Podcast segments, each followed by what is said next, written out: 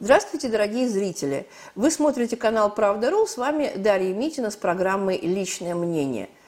Конечно, хотелось бы вас как-нибудь приободрить, потому что э, новости с фронтов российско-украинской спецоперации, называйте как хотите, они, конечно, э, не так, чтобы сильно радовали. По крайней мере, я помню, что на прошлой неделе все пребывали в истерике после очередного трека – российско-украинских переговоров да, во главе с непонятными людьми. И в конечном итоге вот эта дипломатическая вот эта воронка, которая э, закручивается да, вокруг России, вот это международное давление, экономическое давление и, э, можно сказать, развернувшееся на полную катушку военное давление со стороны НАТО, оно, конечно, э, в общем-то, удручает.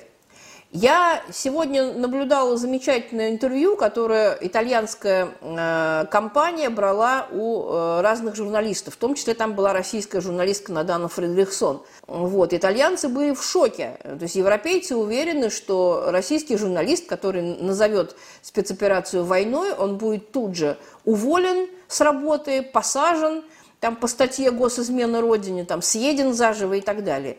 Каково же было их удивление, когда Надана Фредериксон несколько раз употребила слово спецоперация, несколько раз употребила слово война, абсолютно, так сказать, ничтоже сумняшься, то есть э, лица, да, вот глаза итальянских журналистов надо было видеть. Это такой маленький штришок, который показывает, насколько неадекватно нас воспринимают на Западе, даже, даже на, на уровне такого, в общем-то, продвинутого журналистского сообщества. Но, тем не менее, все вот эти истерики, которые мы наблюдаем в соцсетях, да, о том, что очередная зрада, очередной раз всех слили, да, очередной раз, э, так сказать, Россия попятилась и отступила, ну, нифига она, никуда она не попятилась никуда она не отступила. Единственное замечание, которое хотелось бы сделать, не нужно врать своему народу. Мы понимаем, что есть дипломатия, что диплома... искусство дипломатии – это искусство не говорить ничего, да, но тем не менее – вы лучше скажите, как оно есть, и э, народ это воспримет э, гораздо более правильно, чем если вы э, народу будете врать. Ведь та же самая история с уходом с северных территорий Украины, да, ну, понятно, что есть оперативно-тактическая необходимость, что действительно переоценили свои силы, что растянули фронт, что не было сил, так сказать, удерживать все территории, потому что Россия не проводила ни мобилизацию, ни призывы резервистов, ни призывы добровольцев, да, а силами одних контрактников удерживать такой широкий фронт было невозможно. И э, первоначальные ошибки планирования, они повлекли за собой вот этот самый э, печальный казус, да, необходимость оставить Э, уже, так сказать, занятые территории, уже освобожденные территории, куда вернулись украинские власти со всеми вытекающими последствиями. Понятно, что это была ошибка.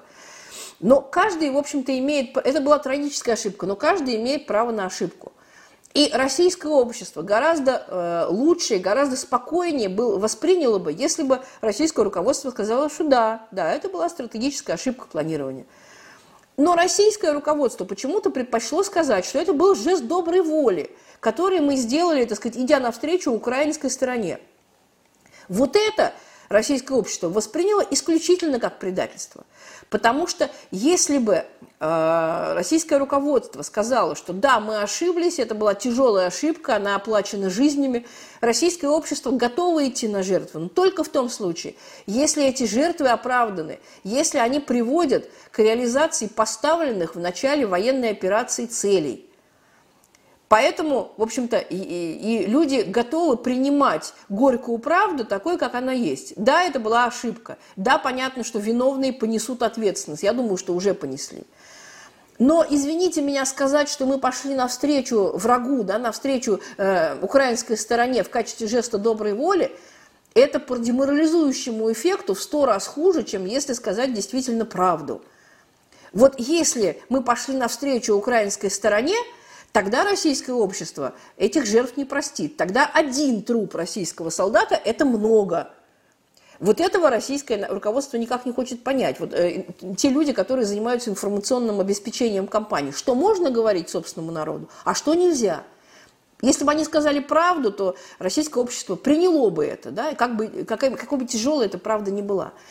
Но, тем не менее, значит, тем, кто взгрустнул, да, и тем, кто находится сейчас в пессимизме и депрессии, я напоминаю, что визит в Москву австрийского канцлера закончился ничем. Я, конечно, понимаю, что канцлер попутно порешал какие-то свои экономические проблемы, видимо, газовые пытался порешать, но, судя по тому, что нам рассказывает протокольная служба и какие заявления э, появляются в прессе от имени самого австрийского канцлера, ну, его, то, что, его только что палками не выгнали, конечно, не выгнали, да, то есть соблюли некий политез – вот. Но уже то, что э, канцлер не только не достиг ни одной поставленной цели, но и просто не получил никакого удовольствия, как он сам сказал, от беседы, да, он увидел абсолютно враждебно настроенного человека, с которым было невозможно что-то конструктивно обсуждать. Ну, я так понимаю, что э, австрийского канцлера послали на хутор бабочек ловить, на, ну, если не с третьей фразы, то, наверное, с пятой. Вот, это воодушевляет, потому что, в общем-то, единственное, чего мы боимся реально, это не, не проигрыши на поле боя, а именно зрады, да, вот как говорят украинцы, это именно предательство, предательство сверху. Вот сейчас мы этого предательства не увидели. В общем-то, вчера 12 э, апреля, когда э, Путин с Лукашенко выступали на космодроме Восточный, Путин достаточно подробно рассказывал о целях спецоперации. И надо сказать, что он еще раз подтвердил все намеченные цели, как он сказал, будут выполнены. Все поставленные изначально перед спецоперацией цели будут выполнены. То есть это имеется в виду и демилитаризация, и денацификация, и, собственно говоря, освобождение Донбасса, да, я не очень понимаю, зачем, почему на, именно на освобождении Донбасса зациклился Сергей Александрович Марков, который сразу сказал, что цели сниженные, да, и будут ограничиваться одним Донбассом. Да ничего подобного. Надо просто Путина слушать до конца, а не в чьем-то пересказе. Уж тем более не в пересказе Пескова. Да, это уж вообще смешно. Вот. Нет, конечно.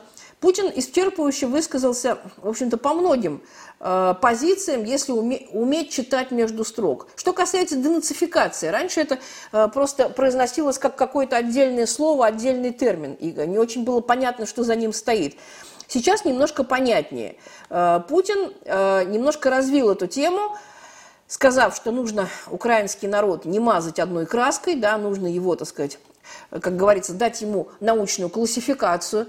Есть отъявленные нацисты, как он называет, бандеровцы, да, вот. Есть бытовые националисты. Бытовым национализмом в той или иной степени поражено все украинское общество.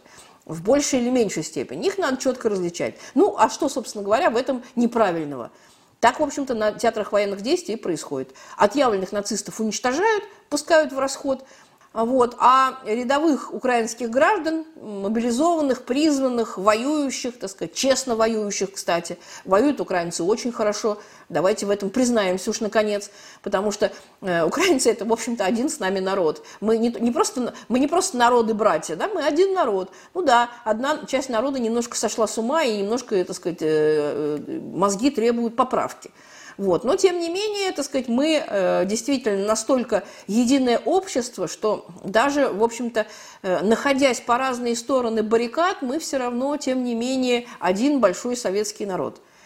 И, конечно, конечно, при денацификации это будет учтено, да, насколько у человека руки в крови, куда он стрелял, в кого он стрелял, а может, он не стрелял, да, может, его призвали, и он, так сказать, занимался мирным, мирным делом, да, может, он, так сказать, добровольно э, э, решил перестать стрелять, да, сдался в плен и так далее. То есть, в принципе, Путин об этом, обо всем сказал. То есть, какая-то рефлексия наверху уже пошла. Мы все волнуемся, что нет плана денацификации, да, его по-прежнему нет.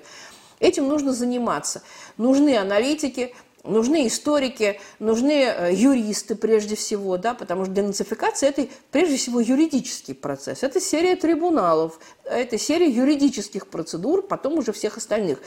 Нужны преподаватели, нужны писатели, нужны деятели культуры. То есть денацификация – это всеобъемлющий процесс, в котором будут задействованы все. Каждому найдется место – но действительно нужно уже выдавать какой-то доктринальный документ большой, да, и какие-то, ну, не знаю, назовите это методичками, хорошо, пусть это будет методичка, пусть это будет инструкция, пусть это будут какие-то действительно методические рекомендации, что и как делать на освобождаемых территориях.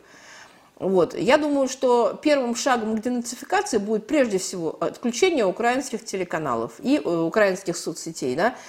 Вот, потому что информационное поле, информационное пространство – это самое главное. В каком информационном пузыре человек пребывает, то, в общем-то, он и несет, да, э, то он собой и представляет, скажем так. И для украинского общества это очень и очень существенный факт. Поэтому в общем-то, поводов для пессимизма, как мне кажется, нет. Но любой наш, любой, любая наша смена настроения в ближайшее время, она может быть связана только с исходом военных действий. Зачистили Мариуполь, да, победили в Мариуполе, очень хорошо, двинулись дальше. Теперь операция на Донбассе – если мы проиграем эту операцию, ну, собственно говоря, э, мы проиграем не только операцию на Донбассе, мы проиграем гораздо большее, да, чем, собственно говоря, э, некое военное сражение на Донбассе. Если мы выиграем на Донбассе, то мы пойдем дальше. Да. Теперь планирование уже будет, как говорится, от достигнутого. Да, вот все говорят, какие цели, какие планы – будем ли этот город освобождать, будем ли этот город освобождать, так сказать, и западную часть Украины, там, южную часть Украины, северную и так далее. Дорогие друзья, давайте успокоимся. Да, мы прекрасно поняли, да, что блицкрига не будет, что операция надолго, к сожалению, да, нам бы хотелось, всем бы хотелось, в интересах мира, да, чтобы она продолжалась как можно меньше. Но, тем не менее, она будет продолжаться столько, сколько будет, да, сколько это будет необходимо для реализации изначально поставленных целей. Поэтому э, сейчас действительно все планы, они возможны и реальны только от достигнутого – вот именно об этом надо помнить, прежде чем впадать в депрессию, пить таблетки и кричать о каком-то очередном предательстве верхов или о какой-то очередной военной неудаче. Пока нет повода для того, чтобы пить таблетки и хвататься за сердце. Спецоперация идет, как говорится, своим чередом. Я, конечно, понимаю, что есть деморализующие факторы, да, вот, не все идет гладко. Вот, фанфары – это, в общем, вредная вещь фанфары, шапкозакидательские настроения, недооценка противника. Вот, это вещи очень вредные, которые никак, никаким образом пользы не принесут.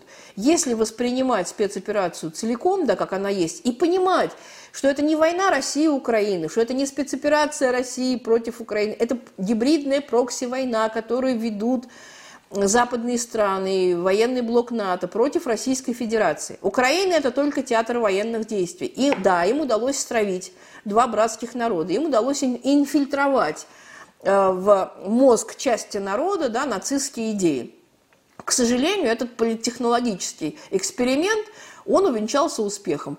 В условиях полного непротивления и полного бездействия, полного бездействия российской стороны. Если 30 лет ничего не делать и спокойно смотреть, как у тебя на глазах сказать, часть тебя, да, от тебя отрезают, да, и нашпиговывают каким-то мерзким ядом, мерзким гноем, да, то рано или поздно весь твой организм, да, вот есть такое понятие сепсис, да, заражение крови, рано или поздно весь твой организм, он этому сепсису будет подвергаться. Поэтому вот нынешняя хирургическая операция, она, это только один аспект вот этой большой гибридной прокси-войны, которую НАТО затеяла с Российской Федерацией, на ее ослабление. Понятно, что мы не стратегическая цель, стратегическая цель Соединенных Штатов Китай, но мы такое вот небольшое маленькое препятствие величиной с одну седьмую суши, да, вот, и в 140 миллионов населения, которые Соединенные Штаты никак на этом, так сказать, стратегическом пути не обойдут.